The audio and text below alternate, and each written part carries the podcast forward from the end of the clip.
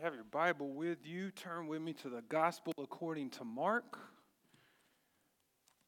The New Testament book of Mark, chapter 3.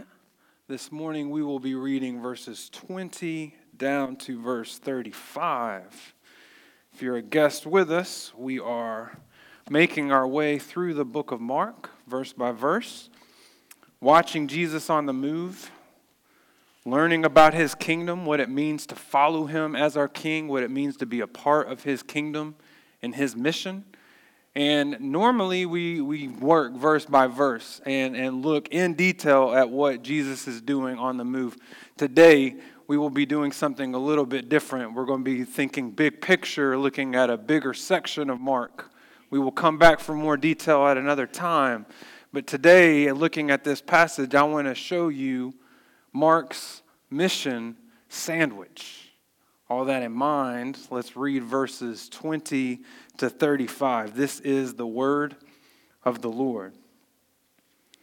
Then he, that's Jesus, went home, and the crowd gathered again, so that they could not even eat. And when his family heard it, they went out to seize him, for they were saying, He is out of his mind.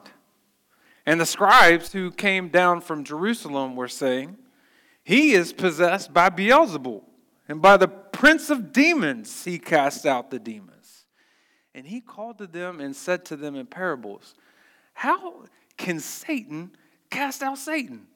If a kingdom is divided against itself, that kingdom cannot stand. And if a house is divided against itself, that house will not be able to stand. And if Satan has risen up against himself and is divided, he cannot stand, but is coming to an end. But no one can enter a strong man's house and plunder his goods unless he first binds the strong man. Then indeed he may plunder his house. Truly I say to you, all sins will be forgiven the children of man, and whatever blasphemies they utter. But whoever blasphemes against the Holy Spirit never has forgiveness but is guilty of an eternal sin. For they were saying, He has an unclean spirit. And his mother and his brothers came, and standing outside, they sent to him and called him. And a crowd was sitting around him, and they said to him, Your mother and your brothers are outside seeking you. And he answered them, Who are my mother and my brothers? And looking about at those who sat around him, he said, Here are my mother and my brothers. For whoever does the will of God, he is my brother and sister and mother. There is nothing like a good sandwich. It doesn't matter if we're talking a simple grilled cheese or the most complex deluxe sandwich with all your favorite ingredients. The other day, I made dad's favorite sandwich at the house. I'll, t- I'll tell you a little bit about it. I won't tell you too much because I'm actually really hungry right now already, and I'm about to get hungrier. But you got to start out with some pastrami, right? You cover pastrami with the right cheese, maybe get some extra toppings. And that day I was feeling super special, so we didn't get any kind of buns. We got a special kind of bun to cover that sandwich up. And then put some spicy mustard on it, spread it over that pastrami, stick it in the oven, let it toast for a minute. Now we're talking. Now listen, if I came to your house with my special pastrami sandwiches and served them up, there's a right way to eat it and there's a wrong way to eat it. Okay? You don't pick the bread off and, and take all these special ingredients and, and pick at them and eat them one by one. No, you eat the whole sandwich. Grab it, both hands, and eat it all at once. That's how you eat a sandwich, right? Mark likes to make sandwiches. He makes a lot of sandwiches, actually. Today, we're looking at his mission sandwich. Next week, eh, or a couple weeks down the road, we're going to see a parable sandwich that Mark puts together. Mark makes sandwiches. Now, here's the problem we like to pick at it. We like to take this ingredient that's interesting to us and pull it out of the sandwich and chew on it and think about it and talk about it and try to figure it out. But we don't grab that sandwich with both hands and eat the whole thing. Now, here's what I'm talking about. I'm going to show you this, this sandwich, and then we're going to take a bite. Okay? Now, you need a Bible to see this. That's why you should, you should bring your Bible to church. You, you need a physical Bible to see this. This screen ain't going to help you today. And your phone's not going to help you a whole lot either. You, you need a Bible to see this, and I, I want you to, be, to look and see so that you can see what's going on here. All right? First, in verse 20 to 21, you got the top bun. It's the top of the sandwich. And the family comes and tries to control Jesus. But then Mark brings us the meat, the middle of the sandwich in verses 22 to verse 30. And in the midst of all the family stuff going on, the scribes from Jerusalem show up and accuse Jesus. Now, see, in this meat here, in the sandwich, we find the ingredient of the unforgivable sin. They're the onions. And we like to stop, forget the sandwich, and debate with one another what is the unforgivable sin? Like, it's the only thing we talk about when we study this passage. But Mark made a sandwich. And just to show you the, the conclusion, there's the bottom bun. Starting in verse 31 to 35, it's back to the family.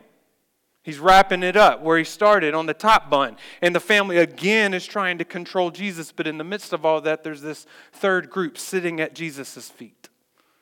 We have Mark's mission sandwich. In, in chapters 3 and 4, Mark is showing us how people respond to Jesus. And, and just in this sandwich, the family looks at Jesus and thinks he's crazy. He's out of his mind. The scribes look at Jesus and they think he's evil. He's possessed by a spirit. The disciples look at Jesus and know that he is king. And they sit at his feet. And Mark is showing us that how you respond to Jesus is how you respond to his mission. If you're familiar at all with C.S. Lewis, he, he, he taught that you cannot believe that Jesus is a good man. You cannot believe Jesus is a good teacher because he taught that he is God. You either think that he's out of his mind, you either think that he is evil, or you think that he is Lord. That's, that's what we see in this passage. And how we respond to Jesus determines how we follow his mission. And friends, what Mark is trying to show us with the sandwich is that nothing, nothing, nothing can get away, can get in the way of Jesus' mission. Now, I want to try to show you that. Let's, we're going to take a bite into this sandwich together. I want to show you three responses to Jesus' mission. The first response to Jesus' mission as king is distraction. You see this in verses 20 and 21 in the top bun, and you see this in verse 31 in the bottom bun.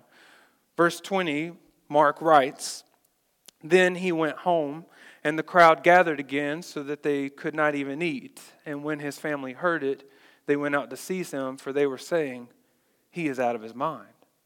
And then in verse 31, his mother and his brothers came, and standing outside, they sent to him and called him. Things are getting out of hand. If you followed along the story, you've seen how every time Jesus tries to get home, they got to do crowd control. He cannot even get through the door. He's not getting any sleep. He's either staying up all night healing people or he's out in the mountains in prayer. He keeps a getaway boat on hand so that people don't crush him and kill him. And now in verse 20, Mark tells us that Jesus cannot even eat a sandwich. And on top of that, there's all kinds of trouble brewing between Jesus and the scribes and the teachers. Every story we've read so far in Mark, there's another fight, another confrontation between the religious leaders and Jesus. Now imagine that's your son or brother. He can't sleep, he can't eat. People are, are at his door nonstop. He's constantly getting in fights with the, with the status quo. How would you feel if that was your son or brother? Jesus' family comes to him out of concern that he's too fanatical. He's out of his mind. He's taken things too far. He's got good ideas, but he's, he's a little crazy. And so they seize him, Mark tells us. They, they come to put a stop to Jesus. They want to put a stop to this madness. They stand over Jesus to control him. They want to force him to tone things down. And whether it's for his safety or the family's reputation, Jesus needs to come to his senses. He needs to be a little more practical, he needs to be a little more realistic. And so, as Jesus is walking his path to the cross, his family tries to stop him. And what do they become? Jesus' own family becomes the distraction. It's not the only response we see in this sandwich. The second response we see is plain attack. Look at verse 22. And the scribes who came down from Jerusalem were saying, He is possessed by Beelzebul, and by the prince of demons, he casts out the demons. Now, usually when the scribes show up, they have a question Why don't you fast? Why don't you and your disciples keep the Sabbath? But the time you'll notice for questions is over. These guys show up from Jerusalem and they bring their charges. Now, notice what happens here in verse 22. The opponents of Jesus, who have only questioned him, who have only fought against him, recognize his power. They don't debate it. They know he can do what he says he can do. They've seen it with their own eyes. The problem is they think it's on the other side. Where does the power come from? That's the question. And they've seen Jesus break enough church rules to come to the uh, conclusion that Jesus works for the enemy. He is possessed by Beelzebul. That's just an alternative name for the devil at this point in time. And so they see Jesus, the Son of God, and accuse him for being the son of Satan. And Jesus, he, he, has no time for this. He says, How ridiculous is that? Why would Satan fight against himself? What sense does that make? Logic is not their biggest problem, however. Jesus tells them that they're in danger of being unsavable that they are about to cross the line and become unforgivable. Now, here's the part of the sandwich that everybody likes to chew on and, and pick at, and we're not going to pick at it. We're going to save the details for next week. If you want to know what the unforgivable sin is, you're going to have to come back because we're eating the whole sandwich today. But the, the, the scribes look at Jesus. Think about this. They look at the light of the world. The religious leaders who have studied the Bible their whole life look at God in the flesh. They look at the greatest good that has ever existed and they call it evil. Here's the question Why does Mark take these two approaches, these two responses to Jesus, and put them together? Why not just tell the story of the family and the distraction? And then get to the scribes and the attack? Why does he purposefully pause on the story of the family and then insert the meat of the sandwich and talk about the scribes and then come back to the family? What's he doing? He has, he has a purpose. He made this sandwich for you, special, with an intentional reason. What is he doing? Mark is showing us, brothers and sisters, that there is no difference between distraction and attack.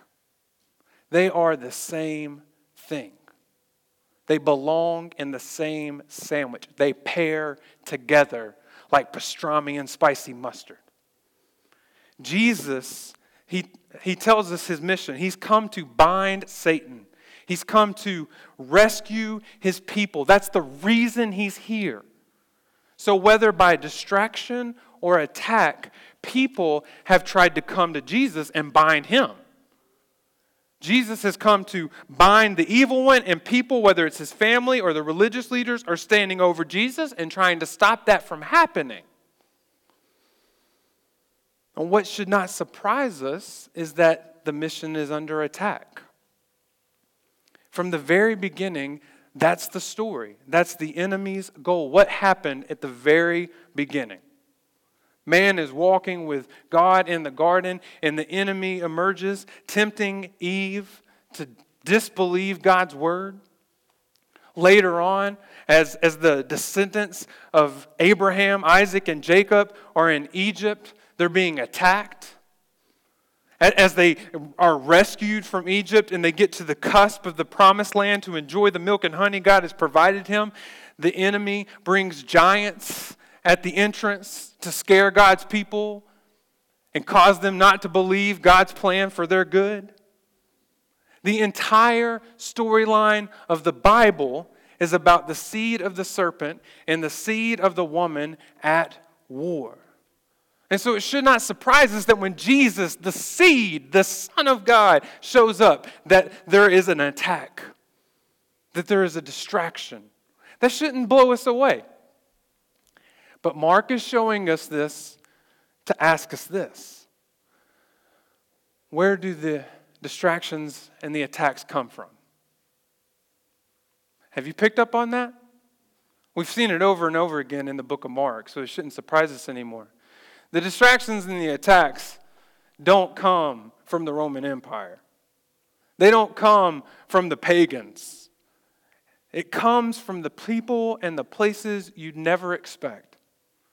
It's the ones who knew Jesus the best, the ones who grew up in the house with Jesus. Mary's probably in this group. His brothers and sisters do not believe him. It's the, it's the men who have dedicated their life to the Old Testament. It's the men who have dedicated their life to understanding God's word. Those are the ones who are attacking the Son of God. And so instead of turning our attention to the world and outsiders, Mark puts the focus on those in our immediate circle. And he, he wants us to ask ourselves, because we're in the immediate circle. How do you and I stand in the way of Jesus' mission? How do you and I cause distraction? How do we tempt the mission from not being moved forward? What distractions tempt us to turn back? There's too many to name. But let's just make it very personal. Think about your own life right now. What, what's distracting you? Jesus, if He's your King, He's commissioned you to go and make disciples of all nations, teaching them everything that He, he has commanded. To take what you have been taught and, and to pass it on to others who will be able to teach others also. These, these aren't optional uh, mission agendas for those who are in the elite. This is basic Christianity. What, what has distracted you from being a disciple sitting at Jesus' feet who makes disciples? As Neil Postman wrote in 1985, we are amusing ourselves to death. What is it for you? What's the distraction? What's the, what's the amusement? Remember the message from, from the book of Mark. It's to repent and believe. Repent means to turn. And if we repent, if we believe in Jesus as our King and his mission, it means we have to turn from these things. It means to give everything to what Jesus has for us. That means we have to give up things that we like. We have to give up things that we're used to. We have to get rid of things that are good but aren't exactly the mission. That's what it means to follow the king. And unless you think Jesus is fine with you holding on to some things, he tells us in Luke chapter 9, verse 62 no one who puts his hand to the plow and looks back is fit for the kingdom of God. And listen, I could spend a lot of time, I'm not going to do that, but we spend a lot of time listing specifics, distractions. We could do that as a church family. And, brothers and sisters, we got way too many distractions. We've got so many distractions. Mark wants to see them, wants us to see them in their true colors. They may be good things in and of themselves. But what Mark is showing us is if something distracts us from the mission, it's no longer good, it's satanic. It's no longer on his side of things, it's on the enemy's side of things. Distractions are the same as attack. And listen, when the church, when you take the Great Commission seriously, I'm trying to help you and encourage you. It's not going to sound like an encouragement, but it's going to be the day it happens. If you take the mission seriously, you will be attacked. I promise you that. You dedicate your life to the mission of Christ, tomorrow there's an attack. I guarantee you that. You, you decide that you want to teach Sunday school for, for children, I guarantee you Saturday night is going to be messed up at your house. And the enemy's going to attack, trying to make you distracted, not ready to teach those kids the gospel. You dedicate your life to, to give your life to the mission of Christ, to, to, to give everything you have to His name, to His kingdom, you are target number one. The enemy is just fine with you being amused to death. The enemy is just fine with you being distracted, playing church games, doing all the nice things that people do and call it Christian but he will attack you the minute you decide to make disciples. He will attack you the minute you make proclaiming the gospel a priority. That's what's going to happen.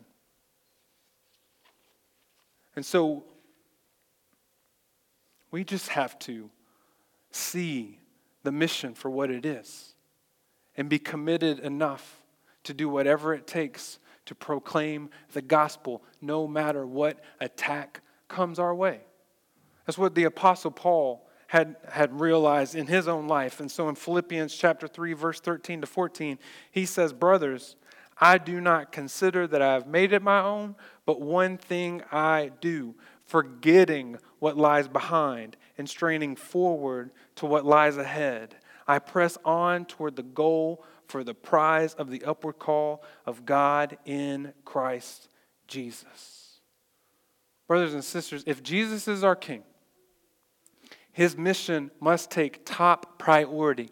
Nothing should get in its way.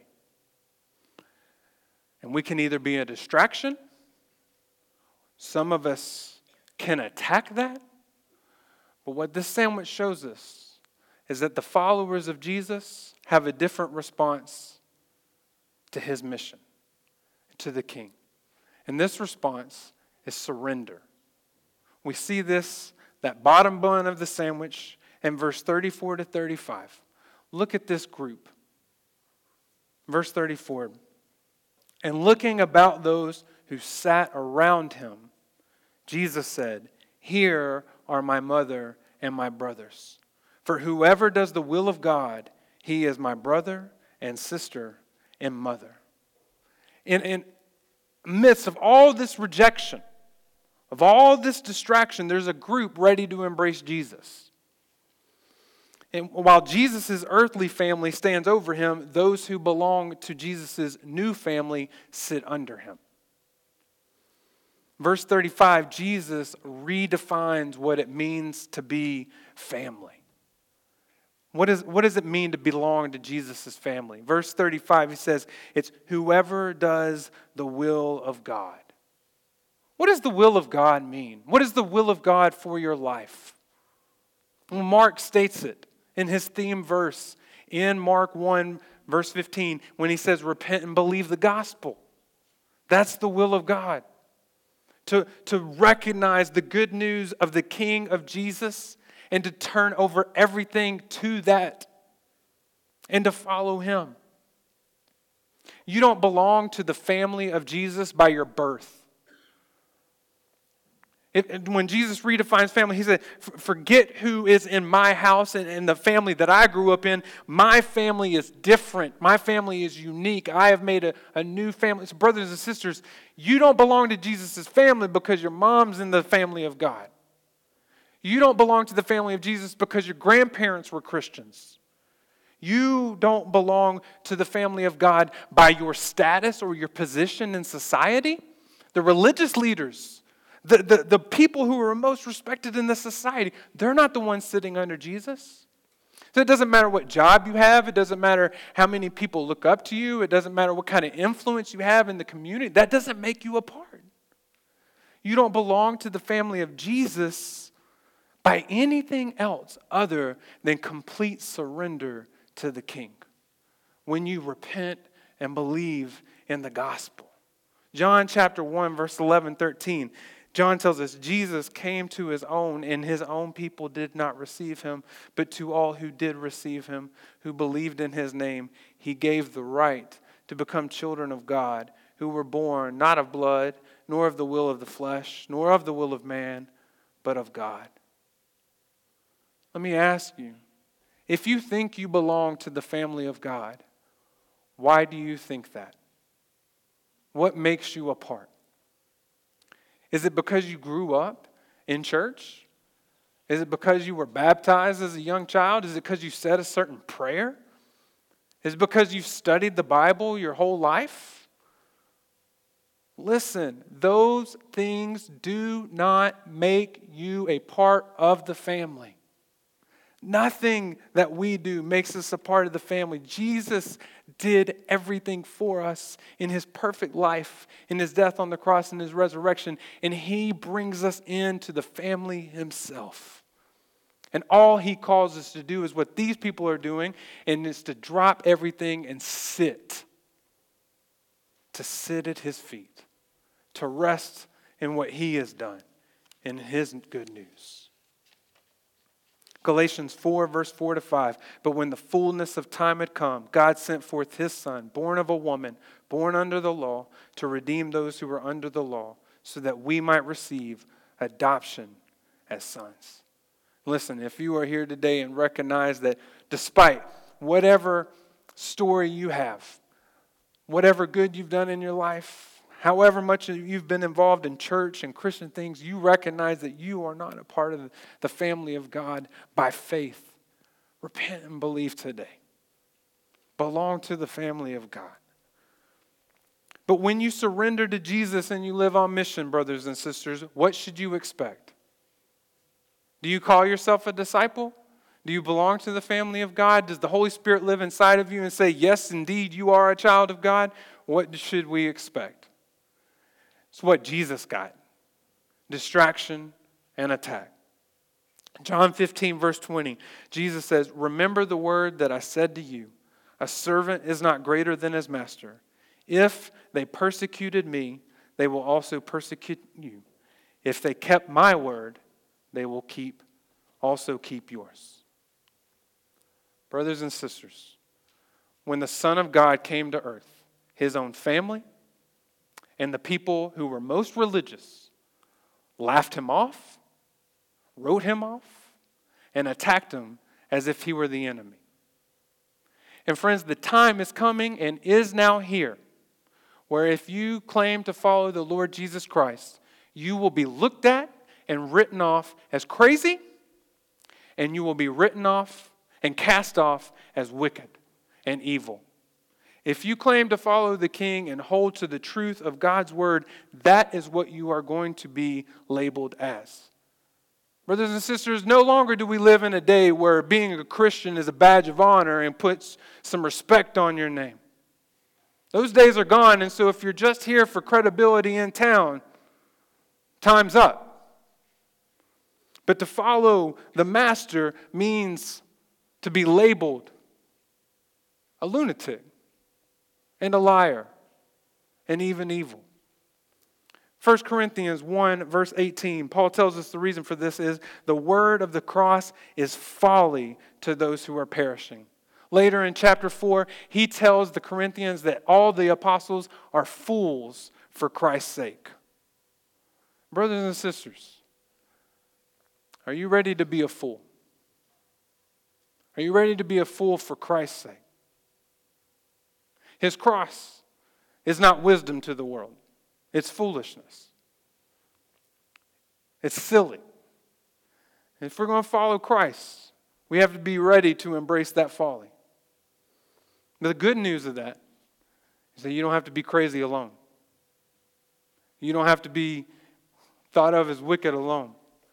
Jesus said it is, it is not good for man to be alone, and he brings us into a family.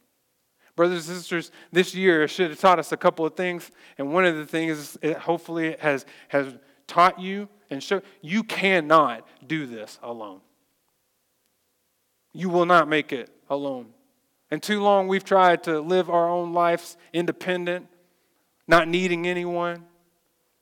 Just do my own Christian thing, my own way. It's not going to cut it anymore. And remember what Jesus said to the, the scribes a divided house cannot stand. Brothers and sisters, we will not survive. We will not stand against the tide that is coming against us if we are divided. If we're